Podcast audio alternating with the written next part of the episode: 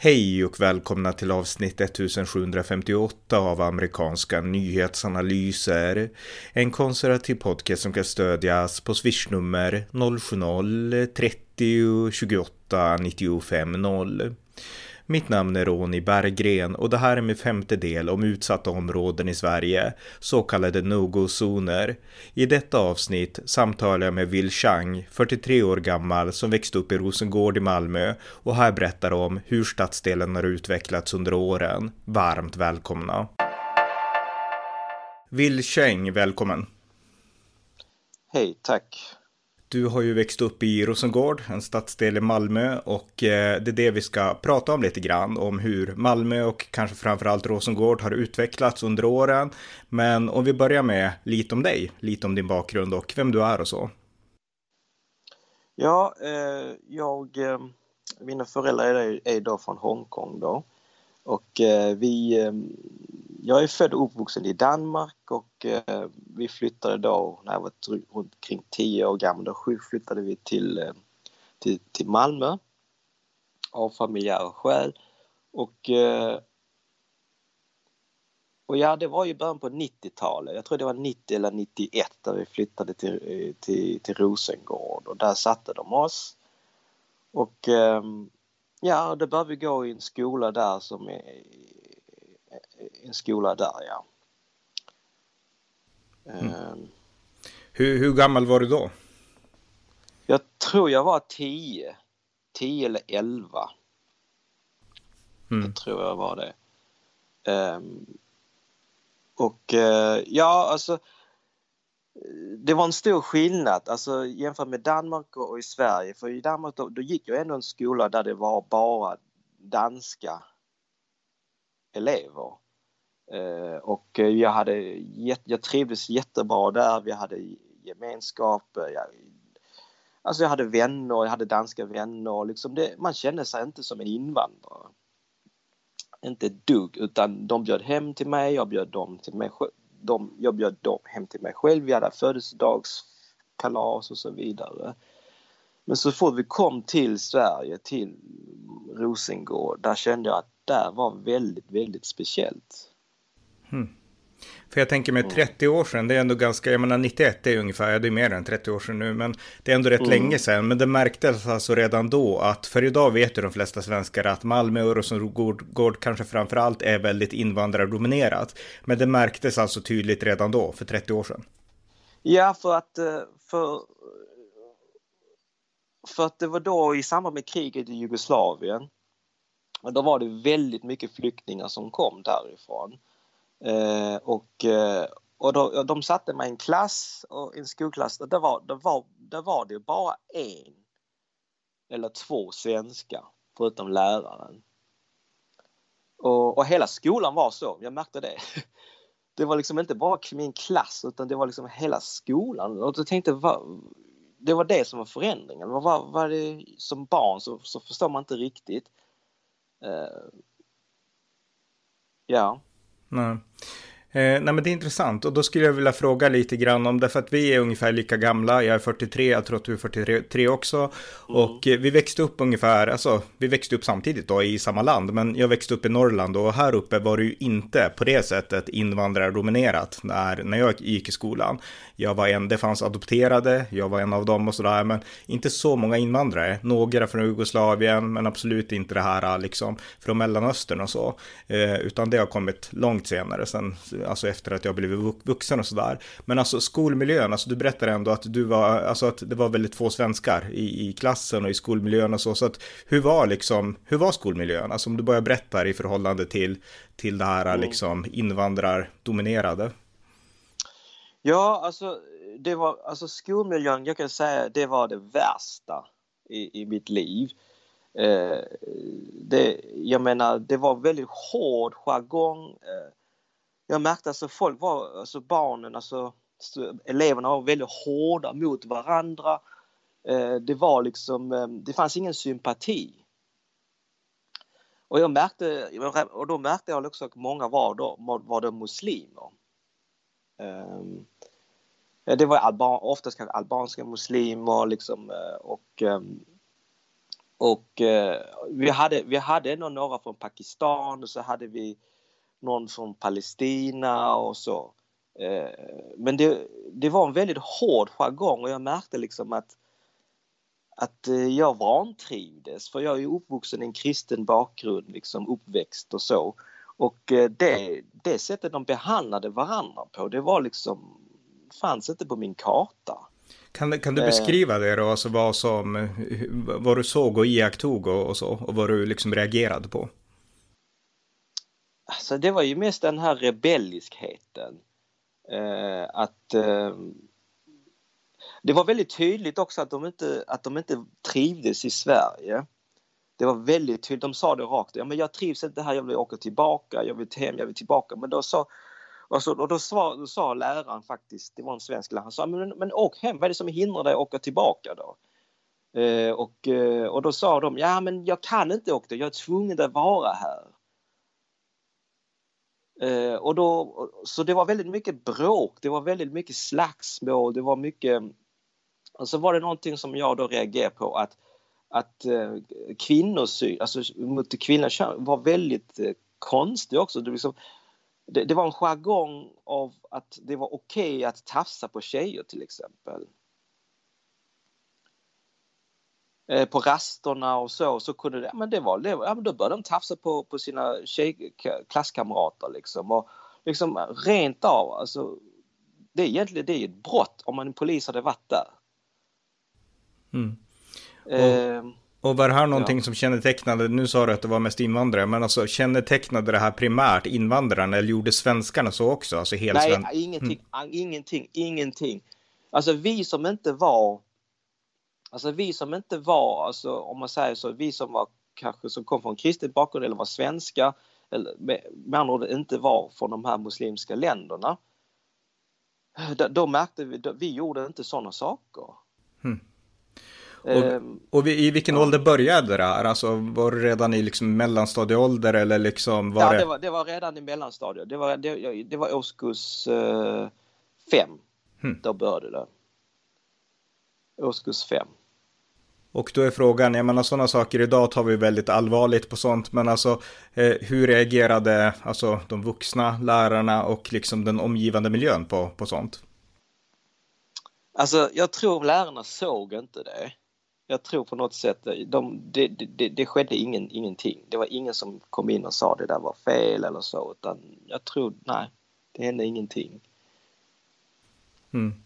Och du berättade också för mig, alltså vi har samtalat tidigare du också, så du berättade också för mig att eh, många av de här, eh, alltså till och med barnen, de kunde prata liksom på ett sätt och ha en jargong om att vi ska ta över Sverige, var det till och med vissa som sa.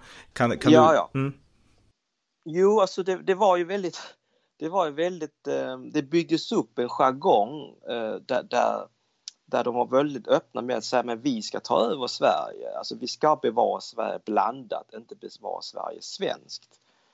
Eh, och eh, det fanns en sorts, eh, vad heter det, en sorts krigsförklaring redan då att, att vi, vi ska ta över det här landet.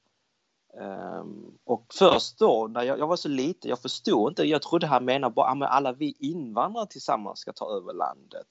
Och då kände man sig inkluderad. Men då kände man, för i och med att jag hade ju knappt någon kontakt med svenskar förutom lärarna då.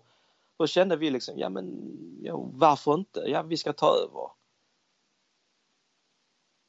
Um, men nu i efterhand så börjar jag förstå mer och mer liksom, det, det var det muslimska Eh, gruppen som var mer påtaglig med just det här att ta över. För, um, sen vill jag också påpeka liksom alla muslimer var ju inte så utan jag, jag hängde med två, två Pakistan, de från Pakistan, de var ju mycket lugnare. De hade inte alls det här tänket och, och så ju. Utan de kunde jag bli kompisar med och vi, eh, jag var hemma hos dem och vi lekte, hade kul och så ju.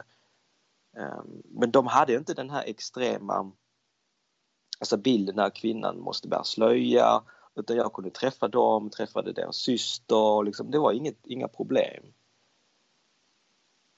Men så fanns det den, den, den andra gruppen som var med liksom höll ihop och, och, ehm, och, och som skapade problem hela tiden. Det var hela tiden problem.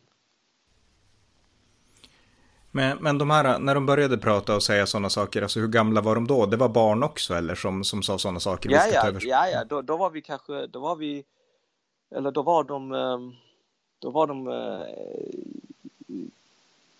12, 12, 12, 13 där, 12 mm. års ålder. Mm. Just det. Och eh, alltså på den tiden då, du berättar nu att du hade inte jättemånga svenska vänner och så, kunde du ändå dra på något sätt, när började du liksom inse att det har växt upp i här i Rosengård, Sverige utanför Rosengård om man nu gör det så snävt, är annorlunda? Alltså var det någon tidpunkt där du upptäckte att, jaha, liksom Malmö i övrigt är inte så här, alltså när upptäckte du skillnaden mellan det svenska och den där invandrarkulturen? Alltså jag upptäckte det för att eh, för den skolan jag gick på, de hade bara till mellanstadiet. Så högstadiet, årskurs 7, årskurs 8, årskurs 9, då var vi tvungna att flytta till en annan stadsdel.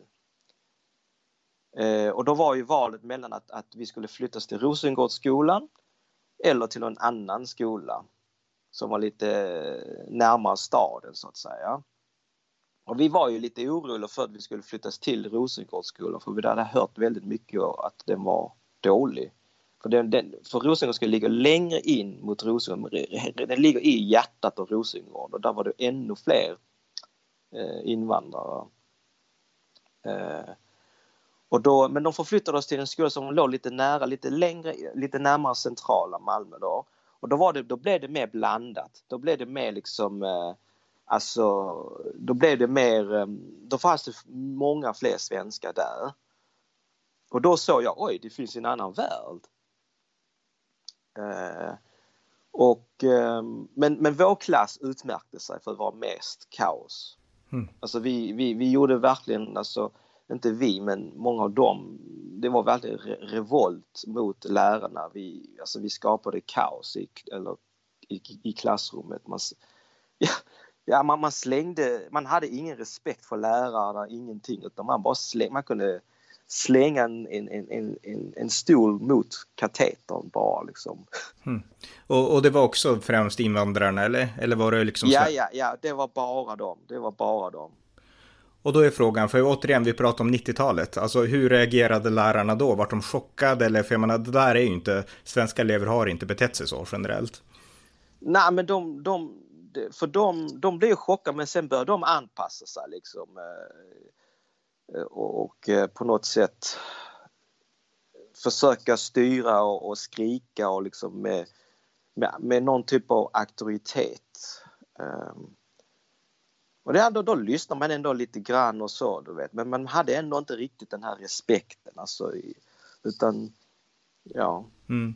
Ja, men det är intressant och jag skulle vilja dra en parallell till här, därför att du, det du beskriver nu det är en ganska dominerande liksom invandrarkultur med primärt ursprung i islam skulle jag vilja bedöma utifrån det du har sagt. Och jag menar, när jag växte upp då här på, i Norrland på, på 90-talet och gick i skolan, då var det väldigt mycket betoning av att ni måste passa er för nazism, för Sverigedemokraterna och det var ju väldigt inne på den tiden med bombarjackor och det var Ultima Thule med skolkafeterian och liknande och det var lite den här jargongen, den fanns här liksom och det var mycket mm. prat prat om nazism. Jag såg väldigt lite av sånt för det fanns inte så mycket här uppe då.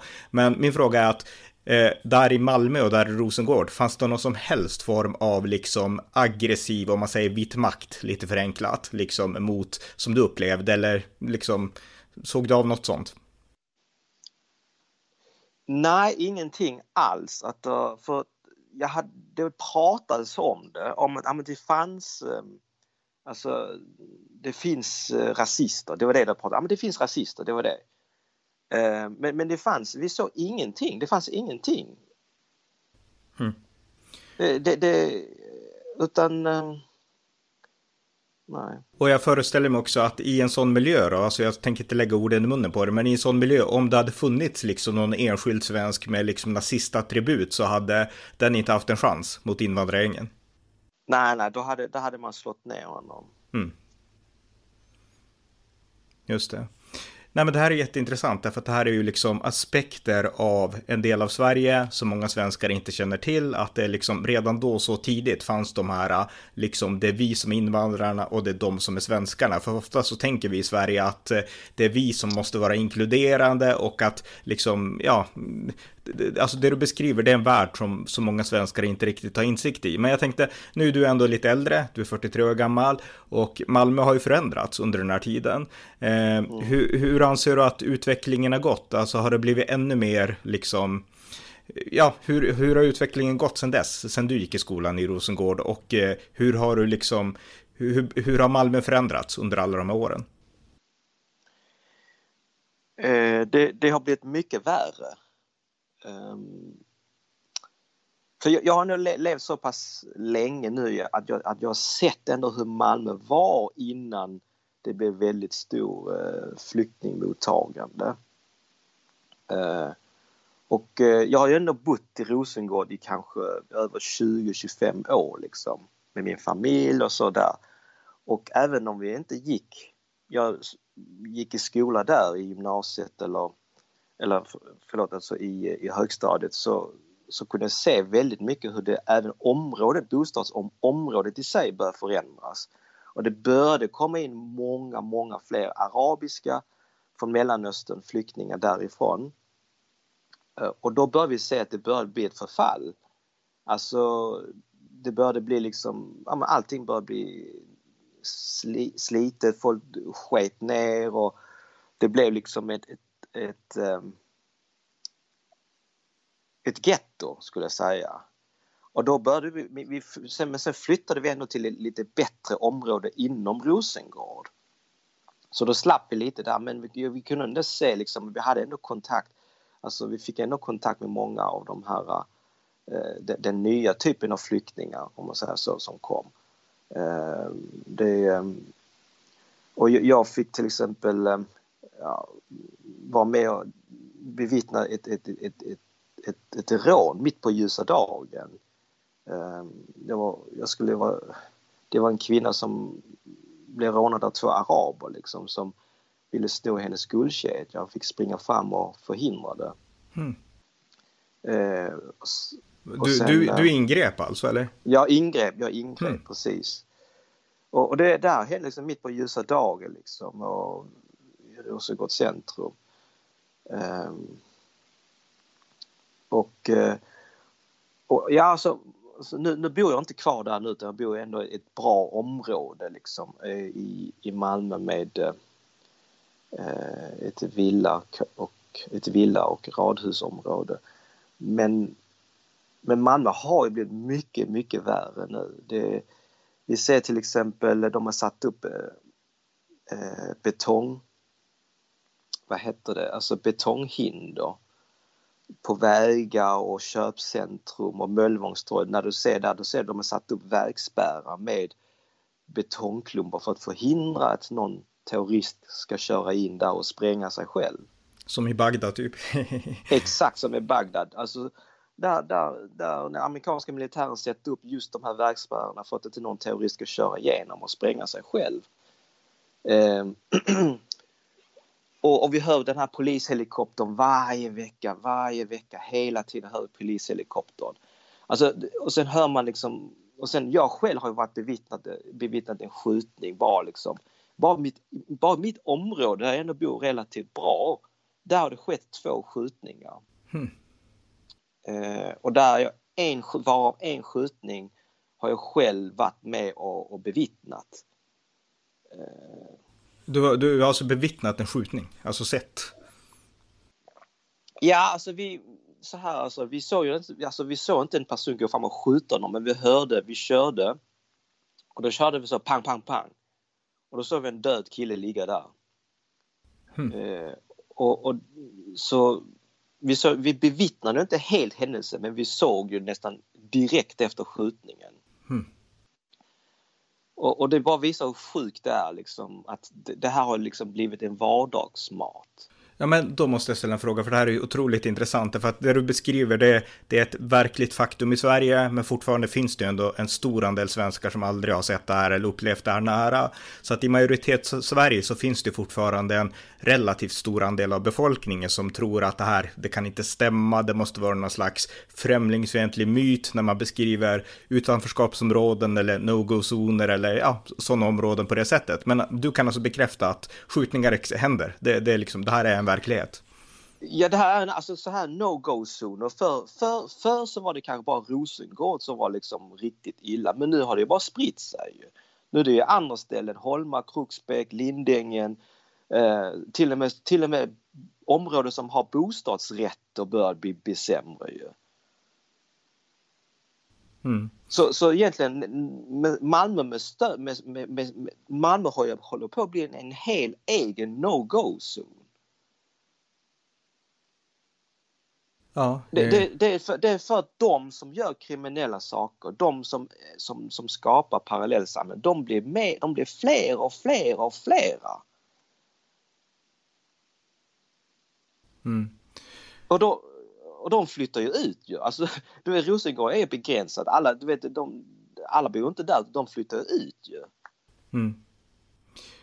Ja, det är intressant. Alltså, vi ska ta ett lite större helhetsgrepp på det här snart, men jag tänkte ställa en fråga till också om liksom, otryggheten och liknande, alltså skjutningar. Du har bevittnat en skjutning, så sånt. Det är inte en myt, sånt händer. En annan sak som ofta brukar beskrivas, det är alltså i de här områdena, jag har ju pratat med andra också som bor i, alltså i Gottsunda, i Rinkeby och så vidare, eh, och i olika större städer i Sverige där det här fenomenet ändå finns. Men jag tror att Rosengård är ändå framträdande. Hur var det med, du berättade liksom att ungdomarna även på 90-talet tafsade på tjejer och det pratas mycket om kvinnor kvinnoförtryck, att det är inte samma frihet för kvinnor i sådana områden. Eh, har du några liksom erfarenheter, eller kan du beskriva det på något sätt? Var det så, är det så i Rosengård också?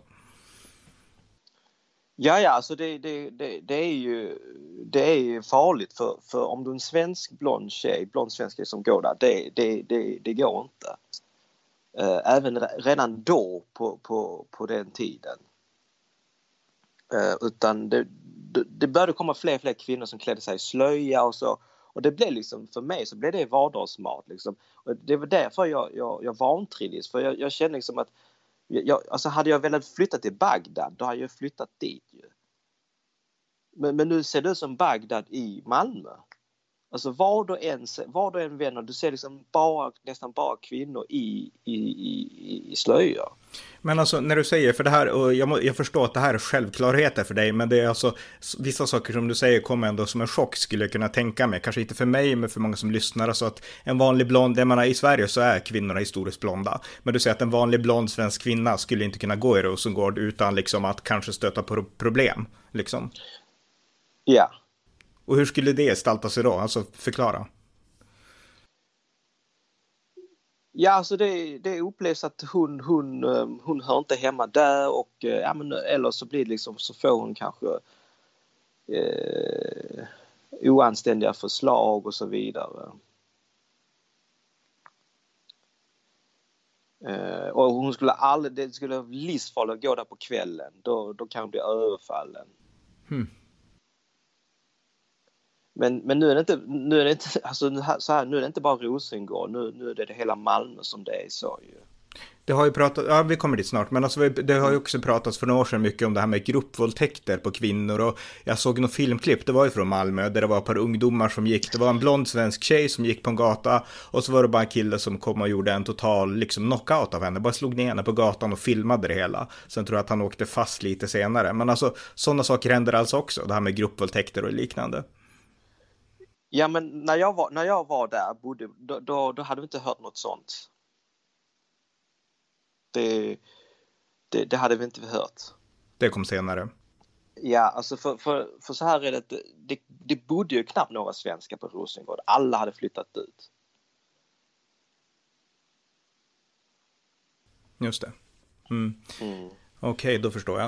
Eh, men eh, jag tänkte alltså, när man går, för jag har också hört att skillnaden är alltså att om du tar på dig en slöja om du är muslim, då, alltså de är helt trygga, därför att de lever de, liksom. Ja, ja. Är det så? Absolut. Ja, de är helt trygga. Det är ingen... Okay. Ingenting. De är helt trygga de. Hmm, okej, okay, okej. Okay. Ja, ja, så att, eh, ja, men det är intressant.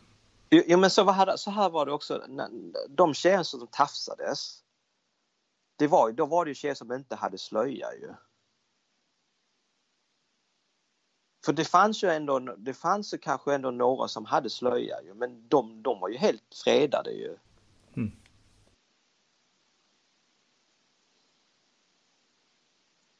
Ja, det, det, det, är intressant. Men om vi fortsätter då, liksom, alltså om vi fortsätter prata om Malmö, liksom, du, för du, du vill komma till att nu är det hela Malmö som håller på att förändras i samma riktning som Rosengård. Alltså fortsätt utveckla det. Uh... Finns det några ja. fler konkreta sätt att se det, liksom? Alltså som man kan betrakta det på, den förändringen? Alltså det är väldigt enkelt. Det är bara att gå ut, gå ut på stan, gå upp på gå upp på gatorna och du ser liksom här i, jag bor ändå ganska central liksom, det, alltså det, det, det är nästan bara muslimska invandrare man ser ju. Överallt, eh, till och med, med busschaufförerna, taxichaufförerna, eh, de som jobbar inom vården, de som jobbar inom folktandvården. Um, uh, och ehm, um, det är arabiska som hörs, somaliska. Okej. Okay. Mm. Ja. ja.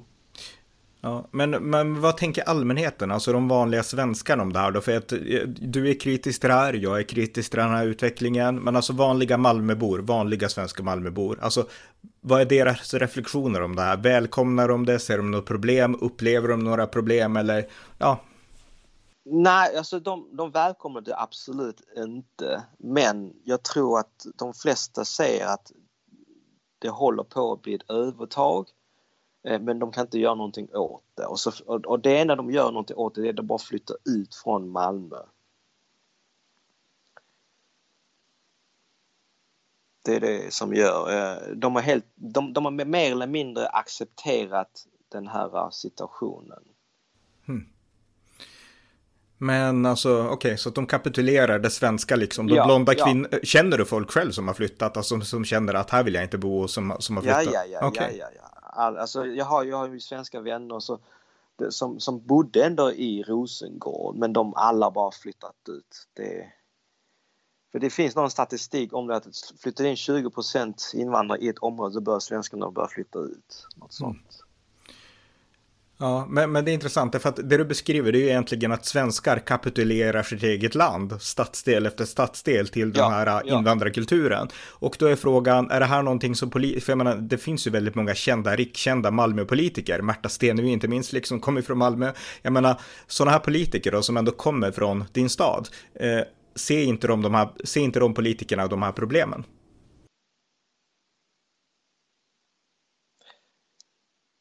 Alltså jag tror, då, jag, tror jag, jag tror de ser problemet men de vet inte vad de kan göra åt det.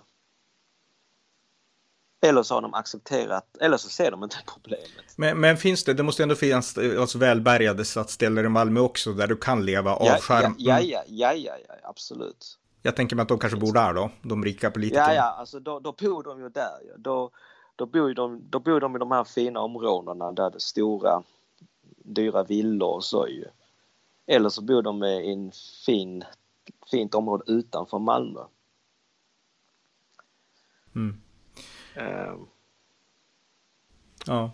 Eh, men, men alltså det som också slår mig när vi pratar om det här, det är att alltså, det pratas så mycket från politiskt håll, alltså rikspolitiken då, liksom om vi måste arbeta mer för integrationen och att det är liksom, liksom vi gör något fel, alltså vi, vi måste göra mer för att få de här stackars Eh, Eh, det här stackars invandrarcommunityt att integreras. Det pratas så mycket om det i samhällsdebatten. Har du några tankar kring det? Jag menar, vill de här ens integreras? Nej, det vill de inte. Alltså de, majoriteten vill inte göra det. Um, jag kommer ihåg det, när vi bodde på Rosengård, då var det ett litet barn som eh, en arabisk pojke tror jag det var. Ehm, som var väldigt öppet, vi, som konfronterade med min mamma då, det var något, något, något bråk där, någonting sånt där. Och då sa det här barnet väldigt enkelt och tydligt, så men min mamma, sa det här arabiska pojken, att säga att vi ska ta över Sverige. Så, så pojken hade fått det från sin egen mamma alltså? Ja, det var den uppfostran, det var den jargongen som, som då eh, han hade fått. Och jag tror inte den här pojken är ensam faktiskt. Jag tror det är väldigt, väldigt många som, som har den här jargongen, den har den här uppfostran att vi är här för att ta över. Hmm. Och det är, ju det är ju praktiken det som händer också, alltså utifrån det du beskriver, alltså att svenska flyttar därifrån, då är det ett övertagande av en främmande kultur egentligen. Ja, det är det. det och det, det sker väldigt enkelt. Det är bara det att man eh, blir fler i, i, i mängden, kvantitet. Eh, och i och med att det kommer nya flyktingströmmar av samma kultur, samma värderingar, då bara växer det och de är ju enade. De har ju redan en enhet. Eh, finns den enheten? Jag menar, många, det är många olika länder. Jag menar, invandring till Sverige, den är ju kanske ett av de mest diversifierade i världen, liksom vi har från hela världen. Men, men det finns ändå en enhet, eller? Ja, ja, alltså det är ju en enhet. Alltså, egentligen spelar det ingen roll om du kommer från Somalia eller, eller eh, Syrien, Irak, eh, Turkiet. Så länge man är liksom, har samma eh, tro och värderingar så är de ju, då, de är ju mer enade än vad de är enade med svenska ju. Mm. Så då väljer man alltid den som är närmast enat för att kunna hålla ihop. Um, jag läste en artikel i Sydsvenskan bara häromdagen som det, den har spridits på sociala medier och det handlar om att det var en forskare som ansåg att det går väldigt dåligt i skolan i många av de här så kallade utanförskapsområdena och eh, det beror på att de förstår inte svenskan. Så lösningen var då att man måste ju liksom på något sätt ha hem, alltså hemspråksundervisning, alltså på arabiska till exempel. Eh, upplevde du liksom att arabiskan till exempel då, nu var ju du, du är lite äldre nu så det kanske inte var lika liksom tydligt då, men alltså att man liksom, man vill alltså behålla arabiskan, man, man vill liksom inte lära sig språket och liksom anpassa sig till det svenska, utan man vill verkligen värna det, till exempel det arabiska, därför att, ja, börja där. Ja men det är självklart om du har, om du har en, en, en tankegång av att du en dag eller ska ta över Sverige, varför ska man lära sig svenska? Det finns ingen anledning att lära sig svenska om man ändå ska ta över landet och det här landet ska pratas arabiska. Men, men, men, upplevde du att liksom det fanns liksom den mentaliteten där i Rosengård att det liksom att du, du kunde bevittna att det var så att folk liksom är strunta i svenskan, det är arabiska som gäller? Ja, ja, alltså det är klart. Alltså går du till Rosengård center du ser skyltar, allting, allting är redan på arabiska ju. Mm. Alltså går du till, till, till um, olika gatukök och sånt och, och så, och då, då, är liksom de flesta, alla är liksom, skyltarna är ju på arabiska. Ja. Det, det, du sätter din fot när du, är, när du är där, du är i en annan värld. Det är inte Sverige längre. Mm. Och det, det, det, de, de själva förstår det. Jag, jag lyssnade på din podd, det var någon Just det, det var någon när Mona Walter var på något område, något annat mm. ställe här. Rinkeby tror jag. De, mm. Ja, och då skrek de så men det här är inte Sverige. De, för dem, så det är liksom, det bekräftar ju den bilden av att de vill inte ha Sverige. De vill att det här ska vara deras istället. Mm. Jag, var ju, jag besökte Rinkeby, det här var några år sedan, och jag har varit där vid lite olika tillfällen och så, men jag är ju markyrad, jag är adopterad, så att så länge jag inte pratar så är det rätt lugnt, liksom. man kan gå omkring där hur som helst. Eh, och sen så var jag där med en kompis som pratade arabiska, och han pratade med någon liksom, som sålde saker där, och jag kan ju inte arabiska, så att när jag skulle prata till honom, då pratade jag svenska, och så pratade jag, men som nu ungefär, alltså helt vanlig svenska liksom. Och genast så tittade den här handlaren på mig, och så suckade han, Sverige, suckade han liksom, för då fattade att jag är en svenne liksom. så att eh, ja. jag tyckte det var också rätt talande. Jo, alltså det finns ett, ett, ett, eh, det finns en respektlöshet mot Sverige. Det, det, liksom, det finns ingenting att se upp till om man säger så. Mm. Så, så det var därför när, när ehm, just det, jag kommer ihåg när, när, när um, alltså lärarna, de, alla våra lärare i mellanstadiet, de, var ju, de flesta var ju svenska så ju, men kom det in kanske någon liksom som kom från någon invandrarbakgrund, då, då hade man större respekt. Hmm.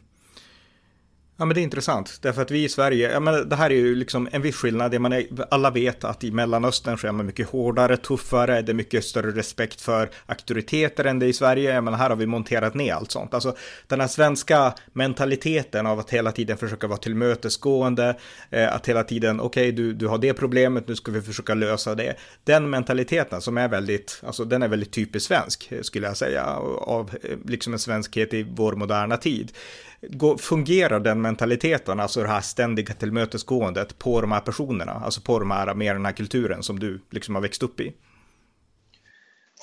Nej, det kommer aldrig fungera för att de här människorna är ju kommer från en kultur som är väldigt hård. Du kan aldrig möta hård med, med, med mjukt, det, det går ju inte.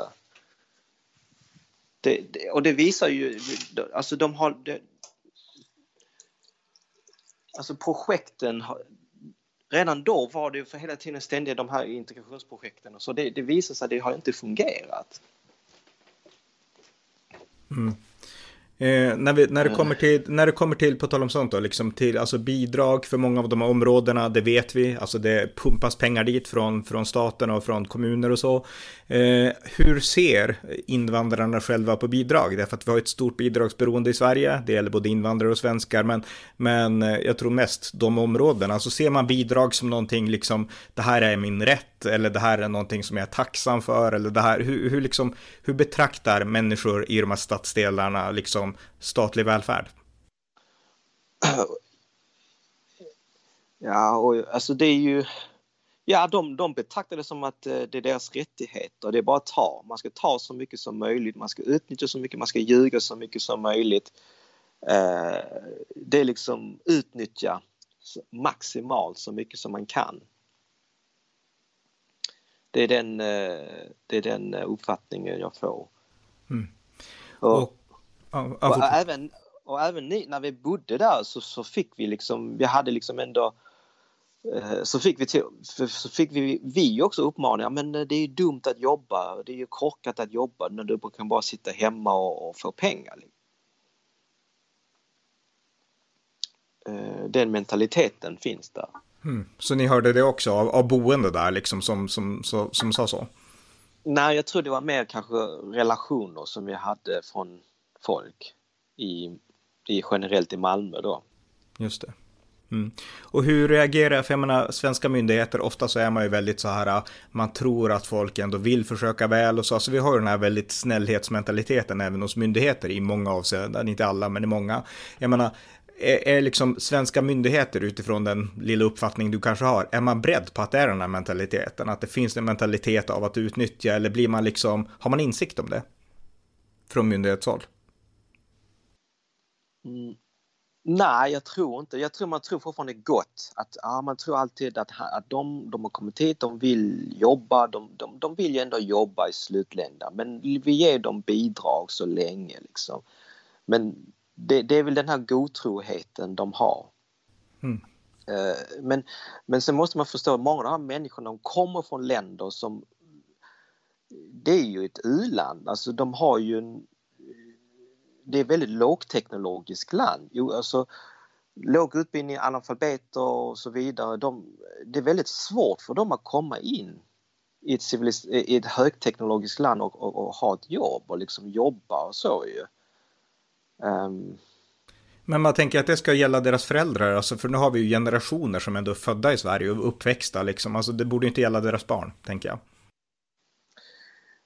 Nej, det, det är det som är det sjuka är att det gäller även deras barn, att även barnen har svårt att komma in.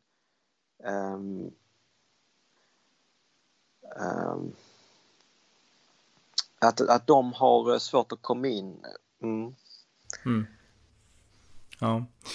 Eh, men det här var intressant, för alltså, du har ju tecknat en bild över Rosengård, över Malmö, som alltså, de flesta svenskar kanske inte förstår här. Men jag tycker ändå alltså, att den här blindheten, den är, den är häpnadsväckande. Att Sverige och svenskar inte har vaknat upp inför det här. Och en aspekt som, som jag tänkte vi ska komma in på lite mer, för det är extra intressant med dig. Du sa i inledningen att du, har, du uppfostrar kristen och sådär. Och eh, kristenheten i Sverige, alltså Sveriges olika kyrkor, både frikyrkor och Svenska kyrkan, anser jag har varit väldigt blinda för problematiken med massinvandringen. Och 2014 då fanns det någonting som hette pastorsuppropet. Och det var då 380 svenska pastorer som skrev under en, ja, det var väl någon slags namnlista där man tog dels avstånd från Sverigedemokraterna och dels så beskrev man det här pratet om massinvandring som en myt. Men utifrån det jag har liksom lyssnat på dig så, så är det inte en myt utan du beskriver en verklighet, alltså eh, stadsdelar som domineras av eh, utländska kulturer där vanliga svenskar i praktiken flyr, för det är det det handlar om, alltså de, de, de lämnar för de, ja. de kan inte bo kvar. Ja. Flykt är ett bra ord liksom. Så jag menar, kristenheten har ju ändå varit väldigt blind och du som själv är kristen, har du några tankar och insikter om, om det liksom? Ja, alltså för det första så är det alla de här pastorerna som är uppror. Jag tror inte någon av dem, eller väldigt få av dem, bor själv i invandrarområden. Alltså de är, de är egentligen som de här politikerna, de bor ju i finare områden. alltså det, det, och så då är det väldigt lätt att, att skapa uppror och vara politiskt korrekta och, och liksom få go, eh, godhetspoäng. Um, för att det passar ett visst narrativ i, i, i just det tidsläget. Um, och, och, det intressanta det är ju att, att det finns ju ändå någon, det fanns eh, någon, några pastorer som ändå testade att flytta in till de här områden. men efter några år så flyttar de ju ut sen ju. När de får, det, får se verkligheten så att säga. Mm. Ja, det visste jag faktiskt inte. Men, men, men har du själv alltså diskuterat, för jag antar att du har gått i kyrkor och sånt, samtalat med liksom kristna om de här problemen? För jag menar, du Medina, du är kristen och du har de här erfarenheterna som du har beskrivit. Har du liksom försökt på något sätt förmedla det till andra kristna och vilka reaktioner har du då mött? Oh ja, oh ja, absolut. Alltså jag, jag har ju försökt varna dem av att, eh, först och främst har jag fått varna om att det sker en väldigt eh, eh, dålig utveckling i, i, i Malmö. Men, eh, men också att det, jag hade en väldigt stark magkänsla av att flyktingarna som började komma nu från de här Mellanösternländerna att de inte hade ett, ett, ett en, en, en vänlig uppsåt. Alltså de var, det var inga trevliga människor som kom. Alltså det var inga goda människor som kom direkt, alltså inga tacksamma människor som kom och då väckte det ju själv frågan, känna, men är det verkligen flyktingar liksom? Det var det som var min fråga. Som, som, och då började liksom lufta de här idéerna liksom att, till de här ledarna och så, då, då fick jag ofta, ja men det är ju, jag fick ju kalla handen, jag fick eh, liksom, nej så kan du inte tänka dem, de har ju flytt från krig säger de hela tiden. Jag, ja, men jo visst, de vill lära sig, såklart de vill lära sig svenska och när jag påpekar dem att ja, men de vill nog inte lära sig svenska. De vill fortsätta gå i SFI och fortsätta kvittera ut sina pengar. Och eh, de har ändå en tanke, ja, men vi kommer ändå ta över det här landet, varför ska vi lära oss svenska? Alltså det för, när, jag, när jag berättar om sådana saker, det, för dem är det som att höra en utomjording snacka. Alltså de, eh, för dem är det liksom, nej det existerar inte vår värld, det finns inte vad. Och det kan jag förstå för de har aldrig varit i vår värld. De, de har ju liksom bara varit i sin lilla bubbla och som, som alla politikerna gör. Liksom. De lever i sin lilla bubbla och sen ska de börja göra, försöka göra förändra någonting som de har läst på nyheterna. Mm. Ja, men eh. det, ja, fortsätt. Och, och, och det, det här klassrummet som jag gick i mellanstadiet, det representerar väldigt bra eh, läget i Sverige. Det är bråkiga elever som inte lyssnar på aktivitet då, då, och vi, vi som inte är, vi dras ju med i det här. Vi som inte, vi som var de två svenskarna och jag som var kristen, liksom, vi dras ju med även i det här onda, den här jargongen av eh, icke-sympati, våld och tafsande. Alltså vi, vi, vi började nästan tycka att det där kan nog se normalt ut. Det där är nog det normala för att de var i majoritet. Mm. De här muslimska eh, eh, som kom då, de, det var de började, de började sätta eh, eh, en, en, en, en norm som då är helt egentligen emot de kristna, alltså svenska värderingarna. Och då är det upp till läraren att sätta ner foten. Det där är fel. Och, och, och visa vad som är rätt och fel och, och, visa auktoritet. Och om de här bråkiga eleverna fortsätter, men då ska den här läraren kasta ut de här eleverna för de här eleverna börjar ju skapa en, en, en, en, en farlig eh, utveckling i, i det här klassrummet. Men, men nu, i nuläget så försöker jag människor, men då är den här läraren, han är ju i klassrummet, han ser vad som sker han vet vad som håller på att ske, han vet vad, vad som behöver göras ju. Men, men om det är någon, någon rektor som sitter långt ifrån som inte alls är i klassrummet, som inte har någon insyn, som inte vet någonting, ska börja pilla, börja, börja, börja liksom rätta till problemet. Det går ju inte. Nej. Och vi har också i Sverige, jag menar jag, i mitt jobb så har jag gått en kurs i lågaffektivt bemötande heter det. Och det är oftast när man jobbar med handikappade och sådana personer. Men alltså det är en inställning som även finns i skolvärlden, alltså man ska alltid vara tillmötesgående, vi ska vara mjuka. Alltså det, just det svenska, det finns i skolvärlden också. Så man får inte ta i, man får inte bestämma, man får absolut inte använda någon form av våld. Och jag menar, det låter som att de här verktygen som vi lär svenska lärare att, att använda och svenska myndighetspersoner, lågaffektivt bemötande, det är liksom, det får helt motsatt effekt på de här personerna och kulturerna. Ja, för, för, för då, då anses det som svaghet. Mm. Och är det svaghet, ja men då är vi starka, då kan vi bara ta över ännu mer, trycka där ännu mer. Och ju mer du visar din svaghet, desto mer kommer vi visa vår styrka. Det är den mentaliteten det är. Mm. Så det blir en, en, det blir en, en, en, um, uh, en björntjänst istället. Och en ond spiral, alltså då blir det bara värre och värre. Liksom, det blir man, värre, mm. värre, värre och då, då tappar de ännu mer respekt, ännu mer respekt och till slut så finns det ingen respekt alls. Mm. Och det är det, det är det vi har idag. Ja, men, men återigen till de här kristna, för jag menar, jag är ju också uppväxt i, liksom, i kristna sammanhang och sådär, och jag, jag, jag vet ju, alltså, jag känner också till deras mentalitet, alltså de vill hjälpa, många kan vara väldigt godtrogna och de har liksom, de ser bara det teologiska, vi ska hjälpa vår nästa och liksom, de ser inte realiteten. Och eh, ja, har du några fler tankar kring det och liksom om du tror att det här kommer att förändras? För jag personligen tror att det kommer att förändras, även bland kristna. Därför att när verkligheten verkligen hamrar på så kommer de inse att nu måste vi hantera verkligheten. Men, men vad har du för tankar om, om det? Eh, jo, alltså jag förstår verkligen att de kör ju väldigt mycket på det här att man ska hjälpa främlingen och, och eh, vara god mot den, eh, Eh, den invandraren och, och, och så. Eh, och, men man måste alltså läsa på lite mer. Alltså, eh, nu ska vi se här. Um, för i praktiken, medan du, medan du kollar upp det där, alltså i praktiken det som händer skulle jag säga, skulle jag säga, det är att om man försöker vara god mot de här med den här mentaliteten, då blir man i praktiken ond, eller i alla fall man blir liksom ringaktande av svenskar. Jag menar, du beskriver en situation där svenska tjejer inte kan gå på gatan, där skjutningar sker och där vanliga svenskar känner att vi måste dra härifrån. Jag menar, kristna som helt blundar för de aspekterna, de blir i praktiken, även om det inte är deras intention, liksom orättvisa och ondskefulla fulla indirekt mot svenskar.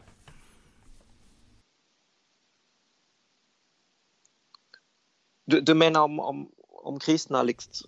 Ja, men alltså det jag menar, kristna med den här mentaliteten, den praktiska konsekvensen, det är ju att deras mentalitet när de försöker vara goda mot de här invandrargrupperna, om vi gör det väldigt enkelt, det blir ju i mm. praktiken att liksom uppträda, alltså att bana väg för det som skadar svenskar. Ja, ja precis. För för det, det, finns en naivitet som jag tycker mm. är väldigt eh, konstig. är att De tror att om vi tar in till exempel en, en, låt säga en irakisk flykting, då tar vi in honom och, och bemöter honom väl och, och tar honom, eh, ja men ta in honom liksom och verkligen ge honom allt det goda och så. Då kommer han kanske förändras och så blir han en god kille liksom. Det, men, men det finns men, men det de inte förstår är att många av de här har ju ljugit sig hit ju. Eh, eh alltså, och det är också en kontroversiell fråga. Liksom. Va, men vadå, de kan inte ljuga sig hit? Men det har de ju. Alltså, om Migrationsverket själv har ju, har ju bekräftat att eh, över 70 procent har inte haft några asylskäl. Och det är baserat på att de har ju flytt flera, korsat flera säkra länder för att komma till just Sverige. Och då har du inte egentligen asylskäl utan du kunde flytt till eh, närliggande länder med samma kultur, värderingar och kunde stannat där. Liksom. Men du hade målet att komma just till Sverige. Och redan där så är det liksom, väcker det frågor men det här är en kille som då har med, med stor sannolikhet ljugit sig hit. Eh, och då är det en lögnare vi har att tala om som, som då liksom vi ska vara god mot en person som begår en synd, alltså med andra ord. Och då, och då som kristen då, då, då, då kompromissar du ju själv dina kristna värderingar genom att ta emot en sån person som har ljugit sig hit. Han är en lögnare, han ljuger dig rakt upp i ansiktet, han kommer hit och ler. Och liksom, och liksom, men ändå så vet vi att ja, den här personen eh, har, har egentligen begått ett, ett, ett, ett lagligt brott för han har ju Egentligen är det ju illegal eh, invandring vi pratar om här ju. Mm. Men, men alltså är inte det så typiskt svenskt? Jag har träffat dem också, svenskar som är så, liksom som så fort de träffar någon som är trevlig, för jag menar invandrare, det spelar ingen roll vad de har för värderingar, de är ju generellt väldigt trevliga och betydligt trevligare än svenskar generellt, därför vi är ganska introverta och vi, är liksom, vi håller oss på våran kant generellt vanliga svenskar. Medan alltså, invandrare, de är mer sociala och mer easygoing liksom. Och då liksom missuppfattar svenskar det som att det innebär att wow, de är trevliga, det innebär att det här är riktigt bra personer. Har du liksom, mm, håller du med om det? Ja, alltså det, det, det, det precis. Alltså, de är väldigt, alltså, många invandrare alltså från, från de här Mellanösternländerna, de är väldigt bra på att skapa en fasad. Alltså de är väldigt duktiga på att uh, manipulera och, och liksom skapa ett, ett, eh, ett, ett, en offerfasad. Men det är synd om mig, jag behöver hjälp och så vidare. Och, sen, och, och, och svenska kristna de, de, de, de går på det direkt. Ja. Men det är synd om honom, han är flykting, det, han har flytt från krig och så vidare. Det är, så, ah, det är jättesynd om honom men in, det väcker inga frågor om att varför det är bara män som har kommit hit. Och, och så. Inga sådana frågor väcks. Eh, inga frågor varför har han kommit hit till just Sverige? Eh, och så vidare. Och, och jag märker liksom att många av de som kommer hit de är liksom inte intresserade av den kristna tron utan de är intresserade bara liksom att att, eh, att få ta del av det goda som ges. Mm. Men, men det finns också exempel på, eller en parentes här då, att den här mentaliteten, mm. alltså att vara inställsam och säga det är synd om mig. Jag menar, den mentaliteten funkar ju inte i Irak, liksom. Det funkar ju inte i de här länderna där de här personerna kommer ifrån, inte en chans i världen, liksom. Utan det funkar bara i Sverige. Så att de, de har verkligen lärt sig att anpassa sig. Ja, precis. De, de, de lär sig, att de vet liksom att svenskar har en empati, de har en, en vilja av att hjälpa. Och det utnyttjas aktivt? Ja, det utnyttjas fullt ut. Det är fullt, utnyttjas helt fullt ut. Hmm. Men, men då är frågan, därför att jag har ju läst exempel på alltså kyrkoverksamheter och liknande som i välmening har velat ta emot invandrare. Och jag säger inte att, att det är fel att göra det, för jag menar jag känner, jag vet att det finns många invandrare som blir kristna, men jag vet också att majoriteten inte blir det.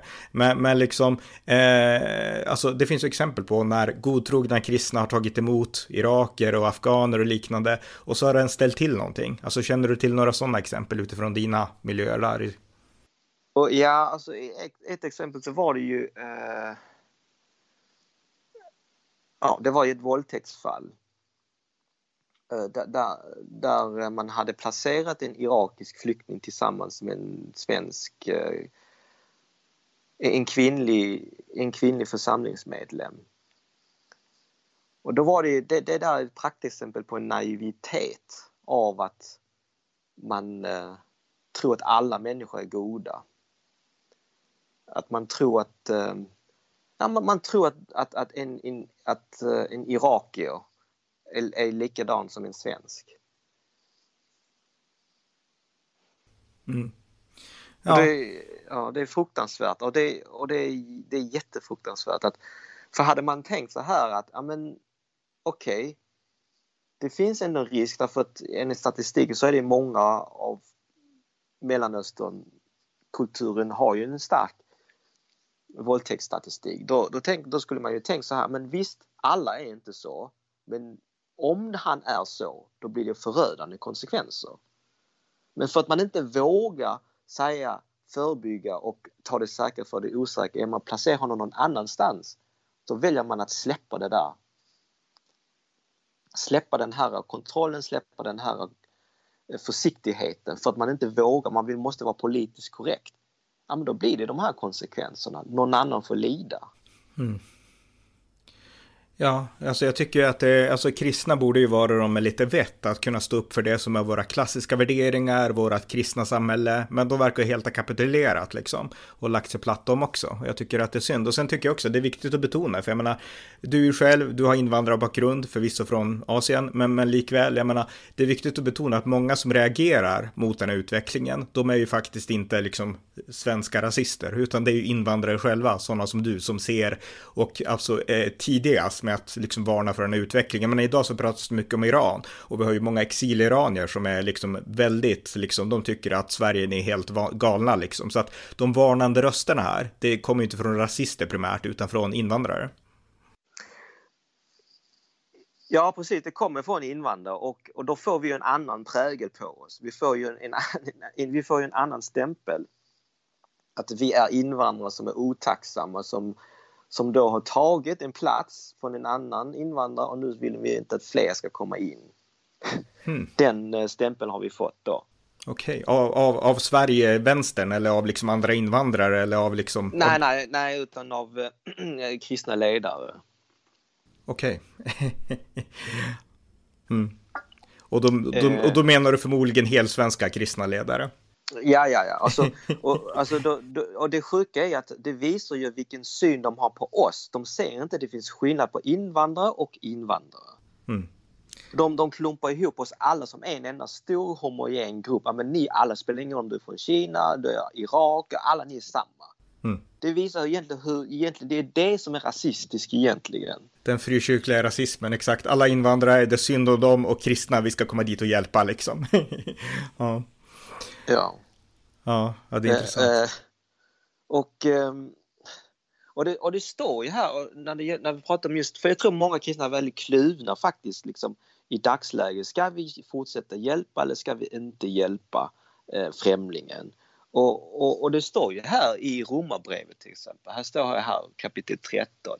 Det står varje människa ska underordna sig den överhet hon har över sig. Det finns ingen överhet som inte är av Gud och den som finns är tillsatt av honom. Den som motsätter sig överheten går därför emot Guds ordning och de som gör så drar domen över sig själva. Överheten det är lagen, det är väl landets lagar och de måste följas. Mm. Så, så, så det, och om det är nu så här, om Migrationsverket har sagt att över 70% saknar asylskäl, har inga asylskäl men ändå har beviljats ett, ett uppehålls eller svenskt medborgarskap eller vad det nu är, eller fått komma in i landet. Då är det illegala, en illegal immigration vi har här ju. Och då, då gör ju kyrkan eller kristenheten ett fel. De, de, de begår lagbrott själva när de gör så här, vi tar emot dem och ger dem och, och så vidare. Eh, det är en synd man begår. Mm. Och, och, synden har ju en konsekvens, det är det vi ser på det här våldtäktsfallet till exempel. Och, och, eh, och, och massa andra saker som säkert sker bakom stängda dörrar som inte släpps ut. Mm. Ja, verkligen. Jo, det finns fler sådana exempel också. Men jag tänkte fråga, du känner ju förmodligen kristna, alltså andra invandrade kristna, alltså, som dig själv då liksom. Jag ja, menar, ja, ja. Delar de din, eller är du, är du, ensam, eller delar de samma syn som dig? Eller har de de här vita svennekristna syn på saker? Nej, nej, nej, det är 100 procent, 100, jag skulle nästan säga 100 procent dela den synvinkeln. Syn, äh, Din syn? Ja. Mm. Det är, eh, nästan varenda invandrare kristen som du säger här, det är, jag tror ja, nästan 100 procent. Det eh, och eh, men, men, men, det, men det, är, det, det, är ändå skönt att höra, för det betyder att alla kristna är inte naiva, det är bara svenne, svenne banan-kristna som är naiva. ja, det, det, är ju så. Det, tyvärr är det så här. Um, tyvärr. Mm.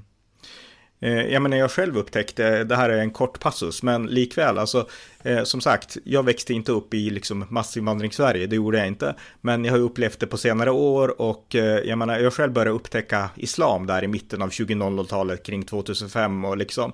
För att på universitetet lärde vi oss då att islam är bra, det är något fint, det passar i Sverige ungefär. Våra lärare sa så aktivt. Och jag började känna att kan det verkligen vara så liksom? Så att jag började åka runt i moskéer i Sverige och jag läste mycket, men framförallt gjorde jag fältbesök i olika moskéer, även i Malmö till exempel där.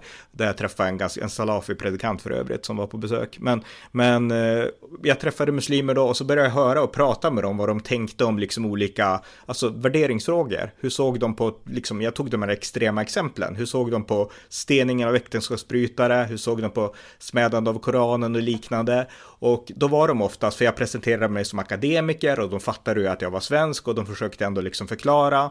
Och då sa de att jo, men om man ändå tror på Koranen och på Allah och så, då, då, då tror man så liksom. Eh, så att liksom, de försökte ändå, de backade inte, utan de sa att jo, men vi, vi tror på, det här är ju islamiska värderingar. Sen var de trevliga, artiga och inte farliga och så liksom. Men, men de trodde ändå på det här idén om det här islamiska samhället och att det var för mer än det svenska. Och där insåg ja. jag att det här är någonting som svenskar är helt naiva inför. Och du beskriver ju samma slags naivitet, alltså svenskar förstår inte att det här är människor som inte har våra värderingar. Vi tror på något sätt att men i grunden är de som oss och det är inte så. Ja, det, det, det stämmer helt korrekt. Eh, det är den mentaliteten. Um, alltså, om man är, om man är, om man är som muslim um, då, då, är det, då, är det, då är det ju naturligt av, såklart om de, de, de, ser, det, de ser sin, sin tro som den rätta tron ju. Eh, då, och, och, och, då är det klart att de ser sig som bättre än vi som inte är, vi som är otrogna. Och var, då, då, finns det ingen anledning för dem, varför ska de anpassa sig till oss? Det, det, för dem är det ju är ju det som är det som är deras världsbild ju. Mm. Eh, alltså det, det, det, finns inte på kartan av att de vill liksom in, integrera, alltså vad man nu kan kalla det. Det finns ingenting något sånt utan det, det, är, det, det, det, det är underkastelse för islam som gäller för dem.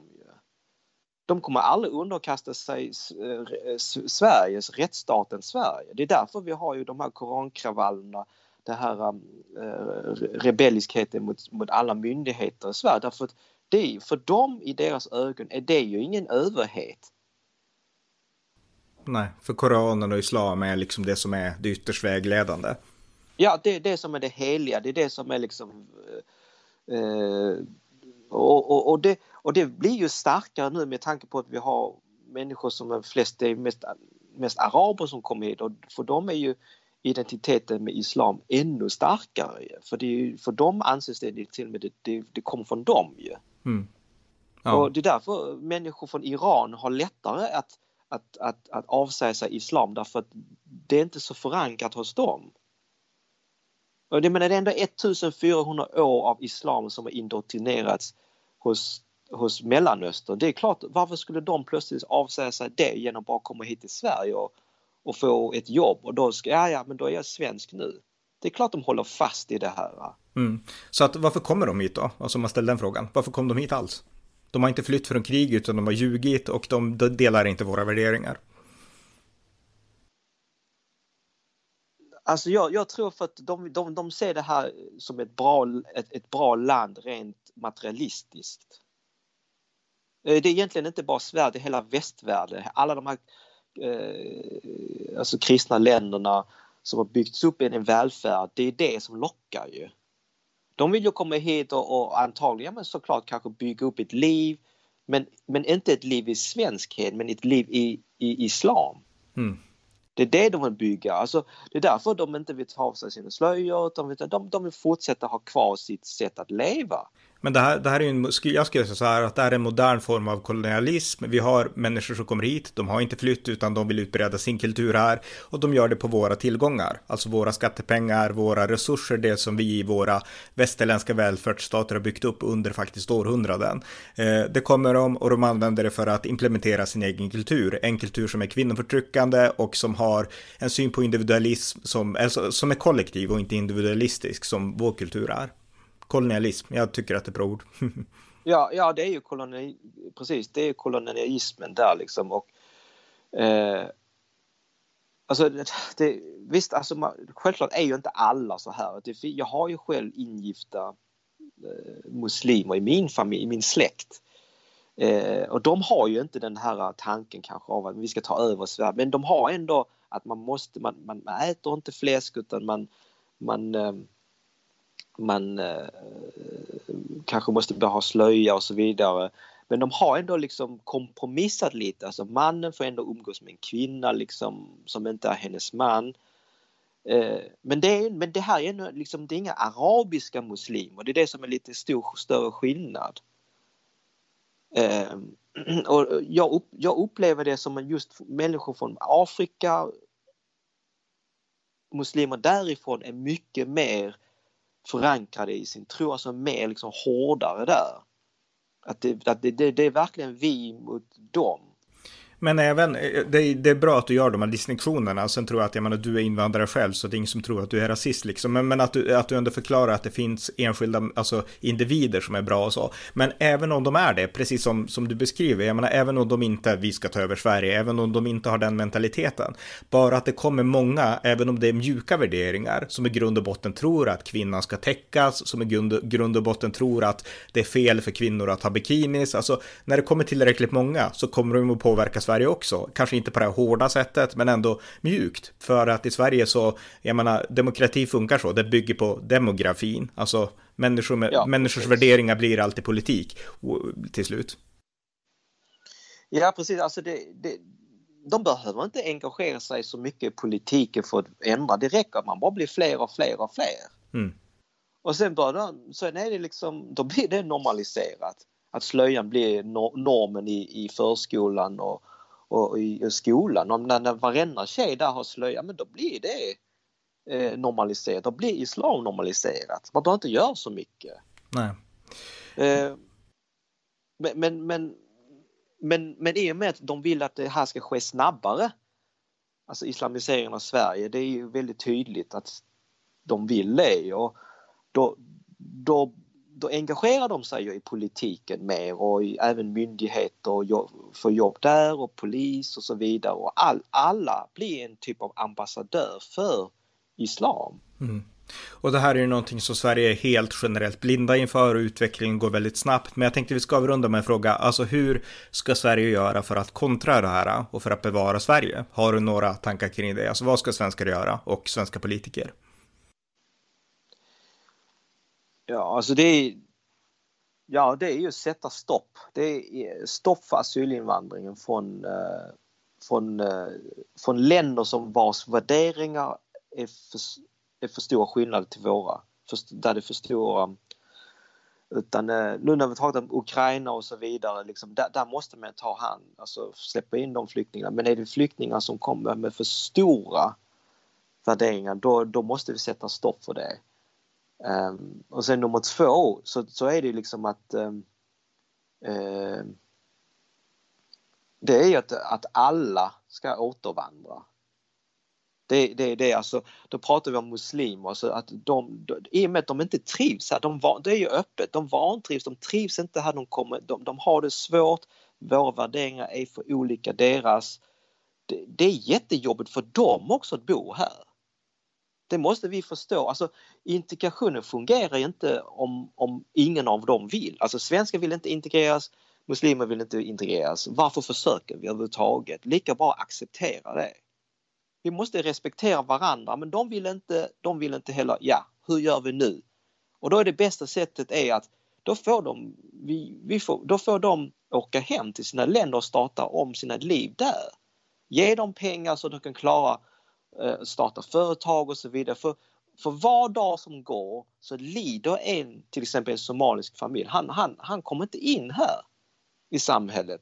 Han, han klarar han har, inte den, han har inte den kapaciteten av att utföra ett jobb som vi kanske kräver. Den servicen som vi kräver, den kompetensen som vi kräver, den språkkunskapen som vi kräver.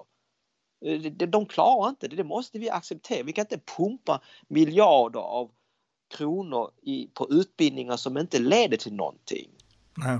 Och jag menar, ett, ett sätt att skapa incitament för att åka hem, det är bara att dra in bidragen. För jag menar, du sa att de kom hit för att de får en välfärd här liksom. Du bör dra in det så finns det inga incitament att vara kvar liksom. Jag menar, svensk snö och svenska värderingar verkar ju inte locka liksom. Nej, det gör det inte. Alltså, när du fortsätter ge dem bidrag, du bara drar ut på lidandet för dem. Det blir ju så. Alltså de bara sitter hemma, kollar på TV och kollar på, till och med radikaliseras i, i, i islam. Mm. För det, de har ju så mycket tid liksom, och de har pengar, de har tid och det är en livsfarlig kombination. Eh, så det egentligen, det här ska göras fort egentligen. Alltså, vi pratar om liksom skapa flygkorridorer med Herculesplan, alltså bara ut snabbt och ge dem pengar, ge dem tillgång för, för, för, för det lidandet förlängs. Mm. Både för svenska folket men också för dem. Mm. Ja, nej men det här är ju någonting, alltså det viktiga är att politiker och allmänheten kommer till insikt att det här fungerar inte, så får man liksom tänka ut och planera liksom hur ska vi göra nu. Men jag har en sista fråga till dig också, det här är, jag tycker det är intressant för jag menar, du har berättat nu att du växte själv upp i det här området och då är min fråga, hur kommer det sig att du skiljer dig från så många andra som växte upp där? Alltså varför är du en fri individ som idag kan reflektera över sånt här? Alltså vad, vad har skilt dig från så många andra av dina kompisar? Ja, men det är, jag tror för att jag är kristen helt enkelt. Alltså jag, jag vågar tänka kritiskt, jag vågar tänka öppet. Sen kanske också jag, min uppväxt präglar av att man vågar säga vad man tycker. Alltså jag, jag, jag tror på det för att jag växte upp i Danmark. Danskarna är väldigt öppnare. De, de säger vad de tycker. Sen också min, dels min, min, min, min, min etniska ursprung i, i Hongkong där de också väldigt öppna vad de, vad, de, vad de tycker. Och så säger man det. Men, men, kulturen här är helt annorlunda i Sverige. Man vågar inte säga vad man tycker. Mm. Och då blir det det här problemet och det, det sträcker sig ända upp till politikernivå. Och då är det, då är det livsfarlig utveckling. Mm. För då blir man en dörrmatta åt de här mer dominanta kulturerna som du har berättat om. Ja, då blir, då blir det en dörrmatta. Då, då, blir, då blir deras Alltså jag skulle faktiskt, ja då blir deras eh, slav skulle jag säga. Mm. Um, ju aggressivare det är desto mer får de. Det är sjuk utveckling. Mm. Ja. Och, ja. Ja, nej men vi, vi, måste, vi måste verkligen ta itu med det här och jag menar ett sätt att göra det, det är att bli upplyst och det här samtalet var jätteintressant för att det du, det du har gjort här Vill, det är att du har upplyst om alltså en verklighet som många svenskar inte ser. Men vi måste få upp ögon för det här nu och eh, vi måste få det för att kunna dra slutsatser och sen agera för att värna Sverige som en fungerande demokrati med svenska värderingar. Så att eh, om du inte har något mer att tillägga så vill jag säga tack för det här samtalet. Uh, nej, jag har inte så mycket mer tillägg tror jag. Så man hade kunnat prata ännu mer men uh, det finns ändå en tidsgräns. Vi får göra en uppföljare i framtiden. Mm, det ska vi göra. Ja, tack. Tack. Tack för att ni har lyssnat på amerikanska nyhetsanalyser. En konservativ podcast som kan stödjas på swishnummer 070-30 28 95 0 eller via hemsidan usapool.blogspot.com på Paypal, Patreon eller bankkonto. Vi hörs snart igen. Allt gott tills dess.